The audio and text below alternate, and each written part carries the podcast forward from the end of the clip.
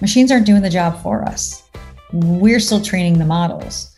And you've got companies and vendors and software providers saying, we've got embedded ML, we've got embedded AI. And I'm like, well, you've got business rules and SQL scripts running behind the scenes. It's not AI. We just overuse the word. We're speaking with Sol Rashidi, the Chief Analytics Officer of Estee Lauder. Tell us briefly about your background. My running joke is no one ever grows up and says, Hey, I want to go into data and analytics and get juiced up about it. You hear, I want to be a doctor, I want to be an astronaut, president, but to be in data and analytics wasn't a thing. Went from management consulting, and my first gig in the industry was a chief data and cognitive officer for Royal Caribbean. And the scope of the work was really around the data ecosystem. We were producing and building the data ecosystem that was going to power all the digital products that the digital team was building. So we were essentially a service provider. But from there, I went to becoming the CDO for Sony Music. From there, a very short stint at Merck as their chief data and analytics officer. And the career has progressed from being the chief data officer to now the chief analytics officer with Estee Lauder. What does a chief analytics officer actually do? The end result is ultimately about insights. And we talk about insights, but a feeder into that is the analytics. So in the data world, depending on the scope of the CDO role in the organization that they're in, it's around aggregation, consolidation, first party, second party, third party, data ecosystems, connecting the information, not just collecting the information, data quality, data fidelity, what I call sort of the defensive playbook. It's all around the back end ecosystem that's going to support insights and analytics. But the offensive playbook is really around the analytics that you're going to derive from the data. It's really around the insights that you're going to generate from the analytics. And it's really around working with the business of, hey, we're picking up on these market trends. And if I use historical past performance data that we've leveraged with these market trends, here's how I think the business is going to operate in the future or portfolios that we should diversify. So the chief analytics officer is really focused on the offensive playbook because data is a means to the end, but the end is really around analytics and insights. So in this particular case, it's going to be an ecosystem of both data and analytics versus mostly just focused on data. What are the outcomes that you're trying to achieve? You're you're looking at the full data lifecycle from the determining what to collect to collecting it, aggregating it, and then doing something with it. What is it that you're trying to do with that data? Regardless of the title and regardless of the company, the biggest objective is for the presidents who run the businesses and have a P&L to manage and they need to either continue current growth or capture additional market share to accelerate their growth or to maintain their current positioning within a very competitive environment. We are a support service to be able to support that P&L growth, maintenance and growth. So it's all around supporting the individuals who run the P&L. And we're not collecting data just for the sake of collecting data. We're collecting data to do something with data.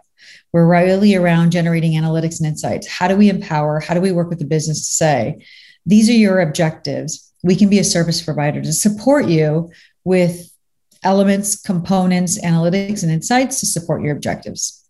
Where are you getting the data? How are you deciding what kind of data to be that you should be collecting? Let's collect any and every data element, data set that we can get our hands on, whether it's first party, second party, or third party. Or you can take the posture of let's be use case driven. I have a use case, I need the data to support it. I have a use case, I need the data to support it. To be honest with you, I've managed both. I don't think either is ideal. If you take a very use case by use case approach, you're always going to be limited to the data sets that support that use case. And I don't think that's going to give you the insights necessarily because the breadth, depth, and span of data sets you have by default are limited to the existing use cases that have come about. But just being a data hoarder also doesn't solve the problem. There has to be a rhyme or reason. So I think if you take a look at those two postures, I'm working on finding that balance in between of what are the fundamental data sets that we need? Consumer, product, and prioritizing those first and foremost then going to sort of the next data sets, then the next data set, so that we at a minimum have prioritized data sets that are just fundamental and foundational to the organization. And our aperture of the data sets are comprehensive and give people an arena to be able to use that. So I've gone from a let's go data hoarding to let's support it by use case by use case to now let's prioritize the data sets that we think are going to run our business in the future. And how do you advise business executives or business leaders to navigate these different approaches? Because because again, as I talk with business leaders and and also data scientists, it seems like this is a, a really hard challenge. In my experience, they don't care. I don't think that's for them to decide. I think it's for whoever the CDO is, whoever the CIO. If you don't have a CDO, the CIO. If you don't have a CDO, maybe if there's a CAO. I think ultimately, whoever has been empowered to get this organized to enable and empower the business, the decision is on that individual, but with the right objectives, purpose, influence as to why these things are important and how it's going to support the business of the future. And then you get everyone else aligned to the prioritization schema that you've established. But to be honest with you, the business doesn't want to get involved in those details. They're just like, I need an answer to my question. And I'm tired of waiting four months for a report to be spun up. Or I need an answer to my question. And anytime I ask my data team, it takes them weeks because they have to go on an Easter egg hunt to be able to find all the data sets. They just kind of want that stuff fixed. So they're not looking at the technology aspects. They're saying, you know, it's taking too long to get a report. Give me my answer. Nothing is quick enough and nothing is comprehensive enough. And as soon as you do provide something that's quick, they want more. So the demand and supply, you're just always in a net negative game there. But yeah, they don't care about the decisions being made behind the scenes. All they want is better results in terms of time frame, cohesiveness, comprehensiveness and your acumen in understanding their business so that when you do present something you validated the numbers so that when they look at it the first thing they don't spot is well this is wrong. Because if your numbers don't align with the way they're reporting their numbers you completely lose credibility. And so you can't do this alone if there's a business analyst or a data analyst or a finance counterpart supporting that business no matter what you put together, you've got to make sure your data models, your logic, and your data sets align with the financial individuals who are providing the numbers to make sure there's integrity and fidelity in what you're presenting to the business executive. Otherwise, they'll dismiss it right off the bat. Sol, you mentioned the real importance of having that understanding of the business and especially aligning closely with the financial folks how do you achieve that understanding? Because you can't be a domain expert across every part of the company. So, how do you do that? It's a three prong approach. One, you build relationships and you find the people who are willing to just have another 30 minute meeting with you or have an hour meeting with you and tell you the way things are. And you go to them for coaching and counseling and guidance of like, I need to produce this, but I've got four different agendas to appease. I'm not sure which one to align to. And the last thing I need to do is contain the scope of this so I can deliver something in a few weeks or in a few months.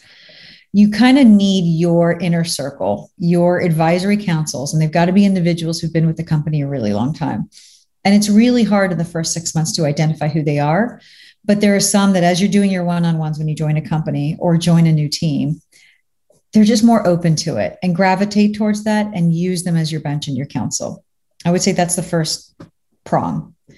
The second is when you have a use case or a business problem or a project or a program that you need to run for a business, use that opportunity because they've now pulled you in. You've been invited to the dinner table. You officially have an invitation. And I think the more you express interest in learning their business, the better off you'll be. Now you've got to balance how many people to include in that meeting as you're learning the business. You can't bring your entire team who needs to learn the business, but that's the opportunity to really start unpacking how they think through things and also start establishing the maturity level of the business. That's going to give you an indication of how much you can be hands off versus hands on in the entire requirements, the discovery process, requirements gathering, solutioning, development, engineering, and all of the above. So build the relationships, use your counsels, use different use cases or projects that you're being pulled into to really understand the business because they've now invited you to the dinner table and now is an opportunity. And the third is I would actually sit with their finance team.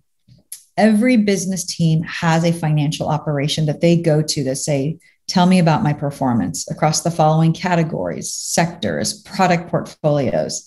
Those are the numbers that they eat, live, and breathe. So attend the financial meetings. Um, sit with them and understand their models. Where are they pulling the data sets from? What are their sources of truth? And I think if you combine those three, you now can start producing deliverables or products or insights that align with the way they've been viewing their numbers historically or the data historically. And you've automatically built some some trust.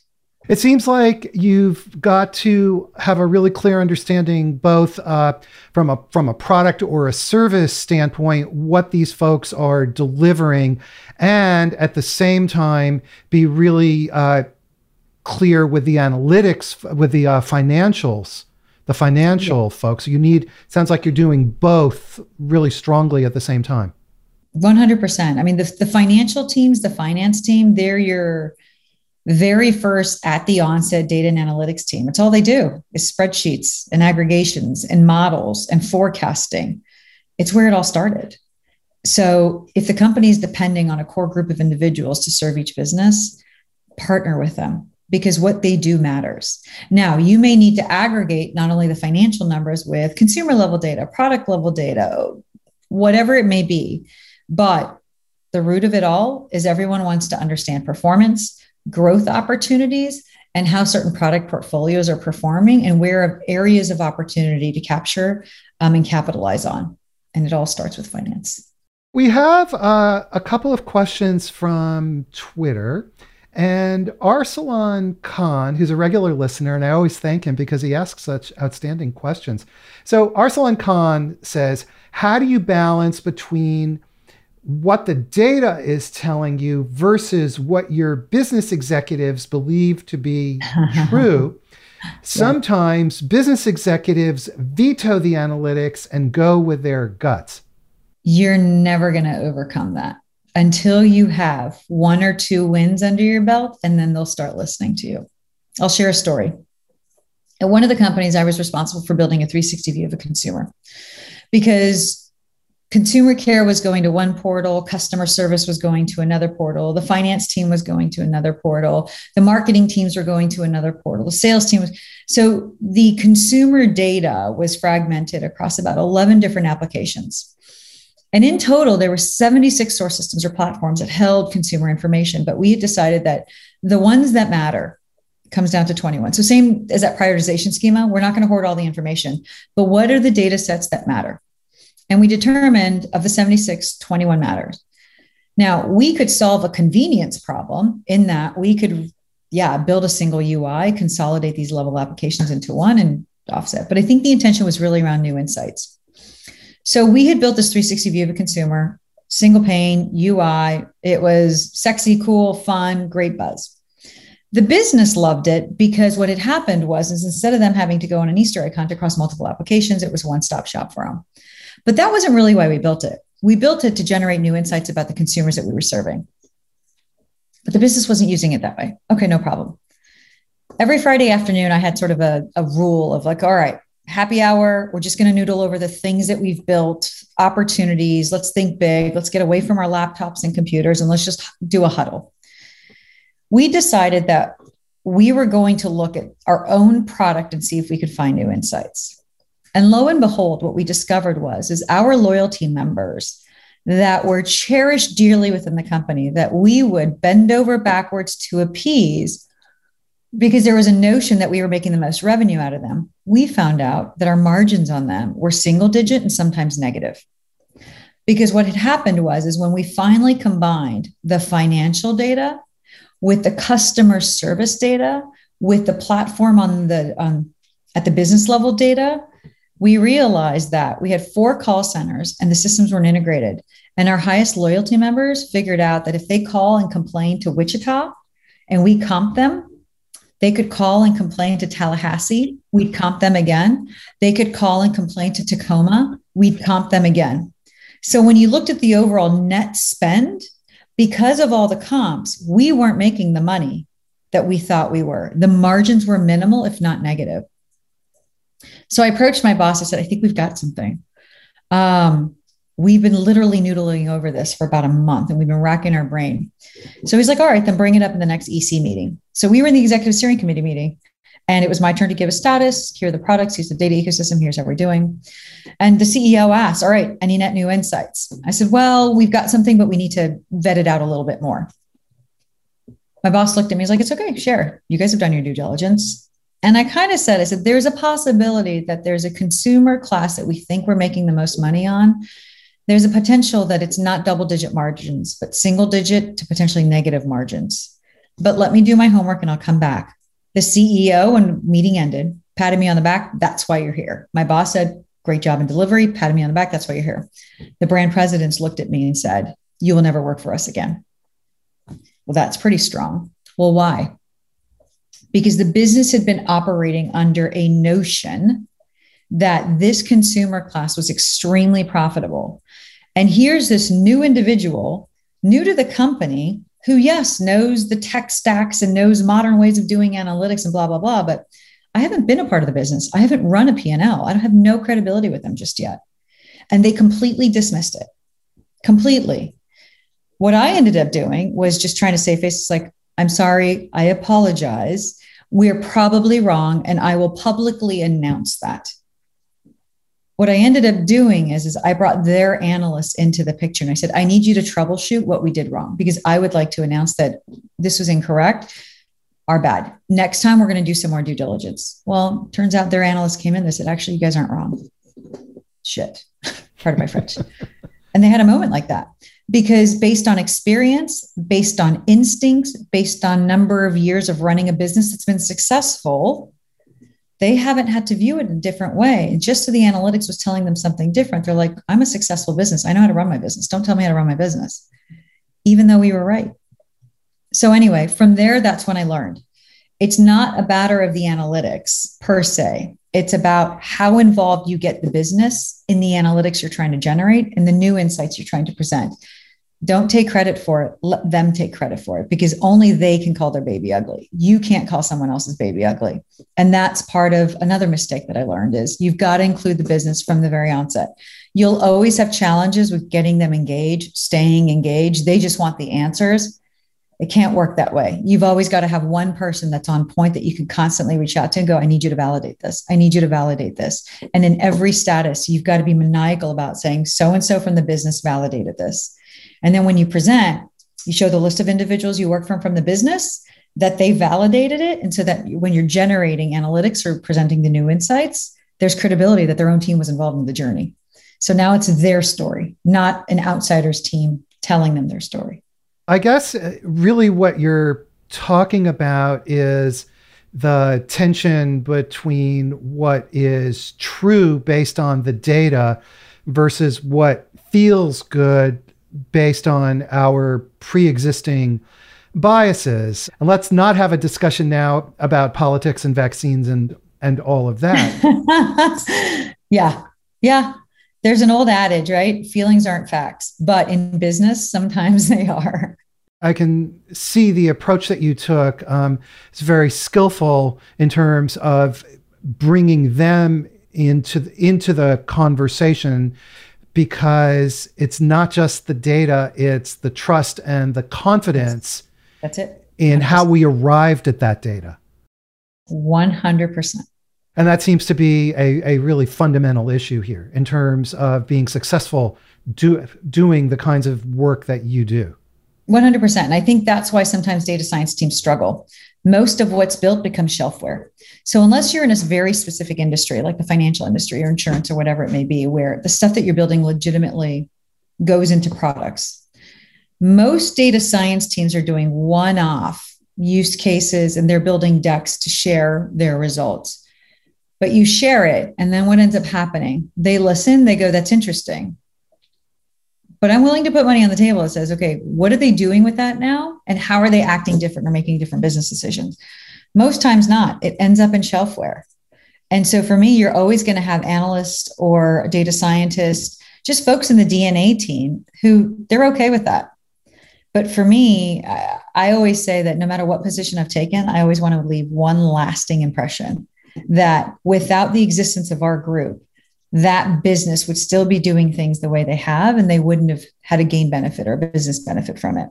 And so always leave a legacy behind. And so for me, when you bring the business apart along with the journey, the stickiness factor kicks in and it sticks. Now, in two years, people are going to forget who even did it, who created it. um, what net new insight, it'll just be like, well, how did we live without this information? Because it's so foundational, like just fundamental to the business. It doesn't matter. You know that you had influence, you've changed the way the business is operating, and the stickiness factor only kicks in when they're along for the ride.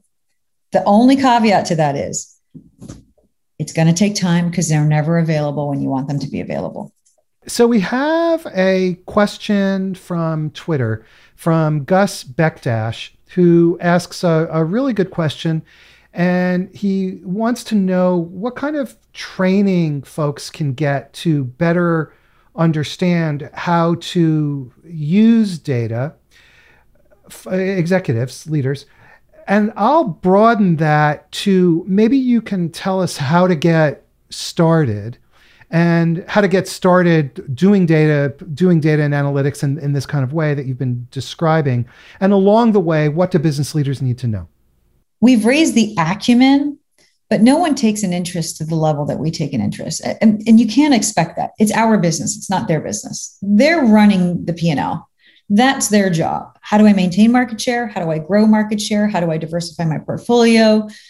That's their job. And that's where a majority of their capacity is focused. But if an organization is investing in this or they've invested in it, but it hasn't really kicked off the way they need it to, one thing that I have sold to the powers above me, um, so the the the C suite above my C suite, is we should probably have an executive boot camp around data and analytics. I say two days is enough, but never back to back and it should probably be four hours day one, three hours day two. It's non negotiable, it's mandatory. And the way I make a business case for it is you're about to spend millions of dollars in a practice that may not take flight because the pure dependency on this is based on the understanding of the executives. So for me, the ROI is it's four hours of executives' time on one day, three or four hours on the second day. And we have a higher rate of success in terms of any of the things that we want to deploy and sponsorship. It's worth the time. I'll be honest, half the time I've been successful, half the time I haven't been. But the ones where I have been successful, I've worked with other partners because it's always important that you're not the one pitching the story. You may know the story, you may know the area, but um, I've partnered with McKinsey before, I've partnered with Deloitte before, I've, I've partnered with multiple partners in the past of we need to do an executive boot camp around data and analytics. What do, what is the difference between data science, data engineering, data analyst, business analyst, modeling, aggregation, like just basic fundamentals because it's not all DNA. Who's doing what and what goes into producing something? So that one, they have an appreciation for it, but two, they understand how things are generated. And that not everything leads to a report. Not everything leads to a dashboard. You can have interactive portals. It can be shelfware. There's different types of way of performing analytics. So it's just a boot camp. And that gives them just a base knowledge around data and analytics and it has um, better influence. So i have found that helps i've also um, to supplement that i've always asked them designate someone in your team that's going to be your point person for dna and it's got to be your number two or number three person. So when I go to a business, I'm like, who's your number two or number three? Can you give them the responsibility for data and analytics so they can work with them? Because if it's coming from that source, by default, the executive is going to listen. So you've also got to find the right allies in the business. To what extent is our business leaders willing to accept this kind of training when, as you said earlier, many of them, I'm sure, simply want to come to you and say, I need this report can you make sure I get it faster? And I don't want to know anything more about it. You're always going to get that mixed bag of nuts. And that's just the reality of our jobs. I always say there's just certain jobs that are very thankless. um, you just got to get comfortable with it. You're never going to change that paradigm. I've been trying to for many years. We have a very interesting and important question from Twitter, and this is from Dr. Alexander Bockelman, you spoke earlier about organizational maturity. And what are the key maturity dimensions to look at? And what are the most critical aspects of organizational maturity for you? I think there's a few dimensions that go into maturity level. Um, so, one, I look at the hard skills. Many of the businesses are, whether they're structured by country, region, product line, brand, label, you've got to look at the structure as a whole and how many different dissections occurred, right? So most of us operate in a very matrix environment. But within those pods of teams and groups that you have to serve, I do look at the hard skills. Do they even have a designated DNA team, a data analyst, a business analyst? Who's on point for this stuff? If they don't have one, that's a telltale sign that on the pendulum of one to five, you know, they're not there because there just isn't a focus and they haven't invested in it for a multitude of reasons. Or if they do have individuals, I look at their hard skills. Can they actually write SQL queries? Or are they advanced enough to go into, do they have statisticians? Uh, can they write R scripts? Or have they hired data scientists? Can they write Python scripts? Then I look at the workbenches that they work at. And then if I sometimes we tag people as data scientists who are really doing data analyst jobs, they're not leveraging cluster non-cluster functions or knn or random forest. They're just writing basic sql select statements and that's how they're doing their job. So i try and look at do they even have a designated team? If they have a designated team what's the function? I look at the hard skills.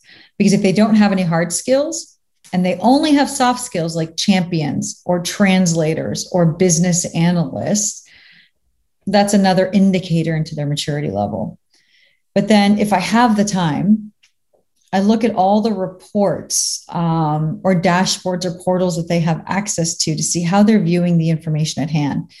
If it's continually around descriptive analytics, so I want to understand performance based on historical data, that's another indication for me.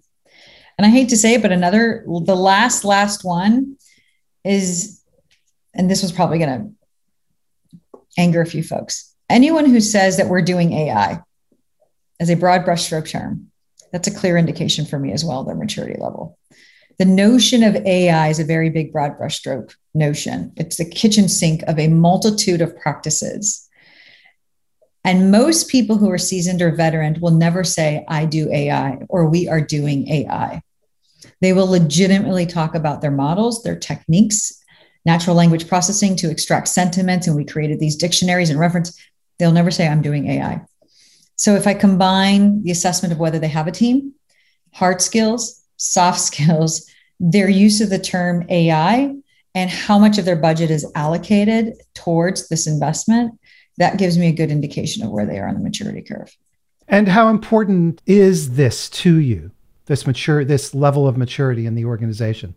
For me, fundamentally, because we can't be everywhere and we can't be everything to everyone it helps knowing which teams need sort of a um, one stop shop approach towards analytics versus those that can be self service based or can, quite frankly, be autonomous and on their own.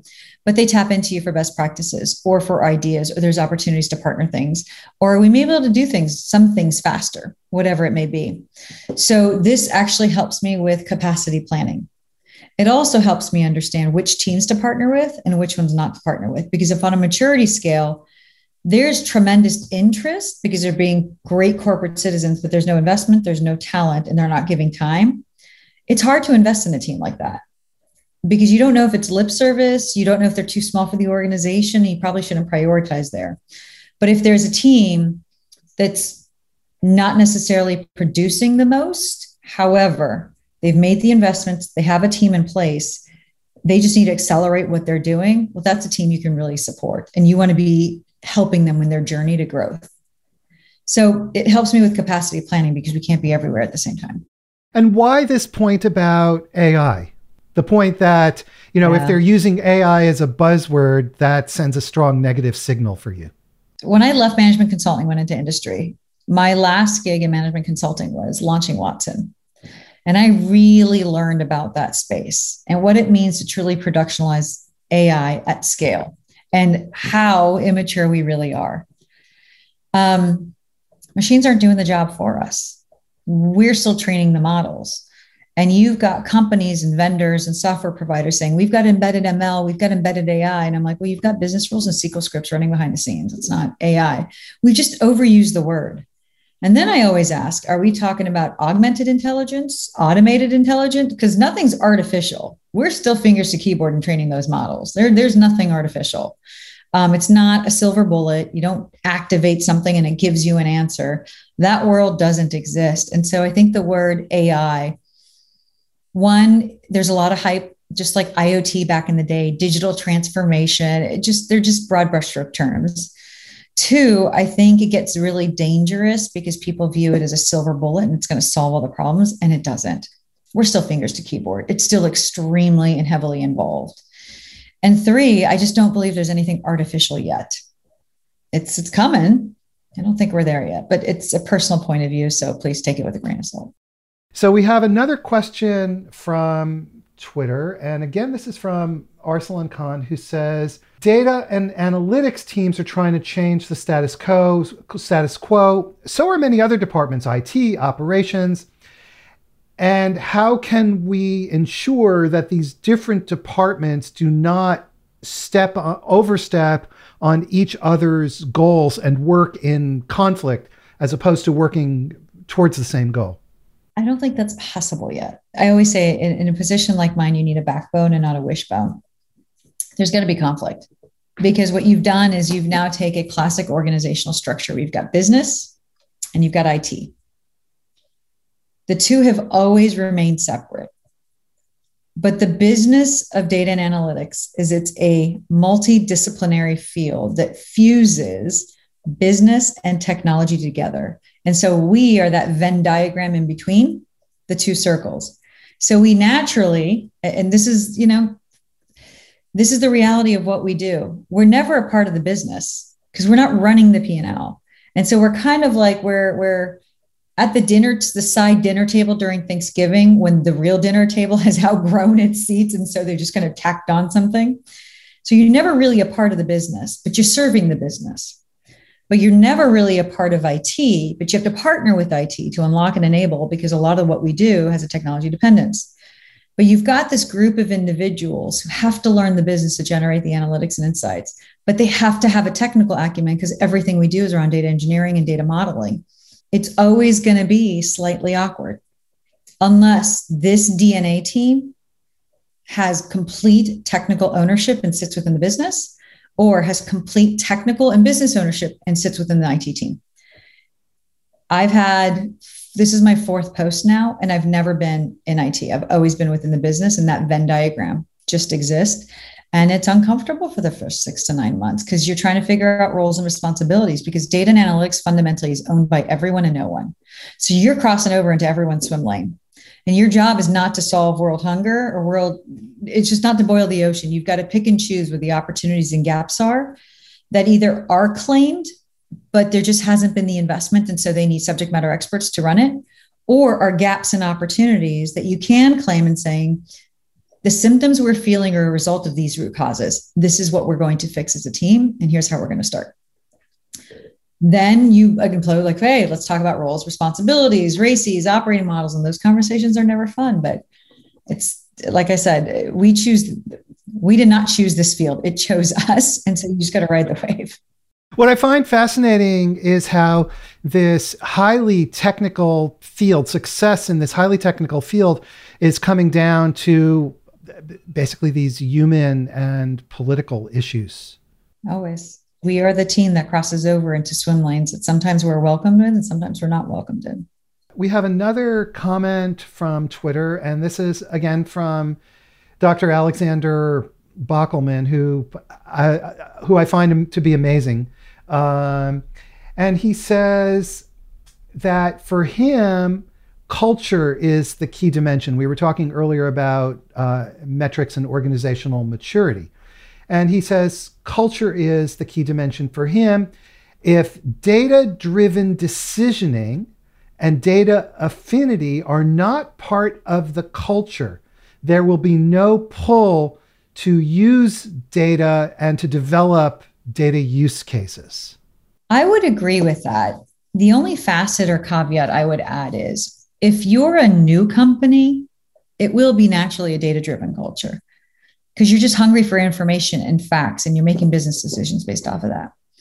But if you're a company that's been around 25, 50, 75, 100 plus years, you will always have executives that have been there 20 years, 30 years, have retired from that company. They're not changing. The culture is codified and it is set, and you can bring in new leaders to infuse a new way of working, infuse uh, a new operating model, infuse a data first mindset, infuse being data driven, not just data rich.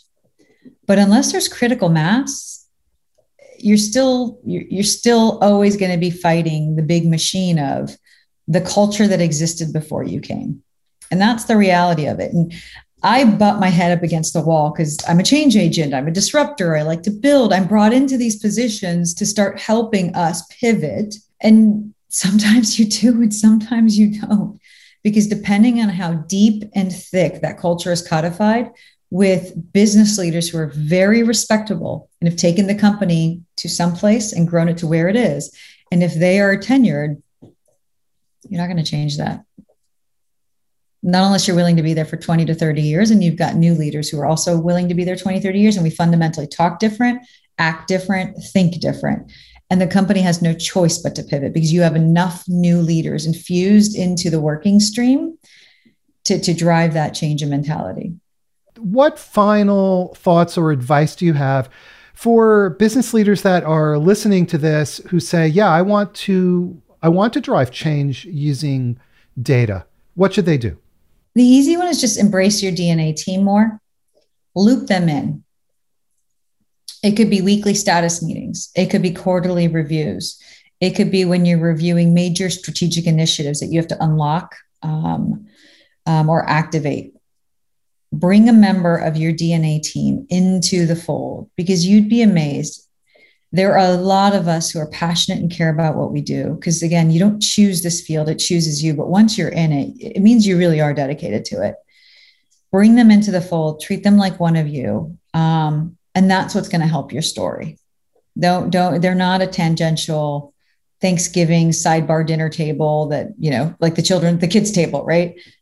Fold them in early let them provide a perspective. It doesn't mean you have to agree but that will really make a statement for your organization to your leaders, to their leaders. Um, and you never know what golden nugget you're going to discover that you didn't know before. Okay. Lots of words of wisdom. Sol Rashidi, thank you so much for being with us today. Of course, my pleasure. Thank you. And thank you for watching. We've been speaking with Sol Rashidi. She is the Chief Analytics Officer at Estee Lauder. Before you go, please subscribe to our YouTube channel and hit the subscribe button at the top of our website so we can send you our great newsletter and let you know about upcoming shows. And tell a friend. Thanks so much, everybody, and especially to the folks who contributed and asked such great questions. We will see you again next time and uh, have a great day. Thanks a lot. Bye bye, everybody.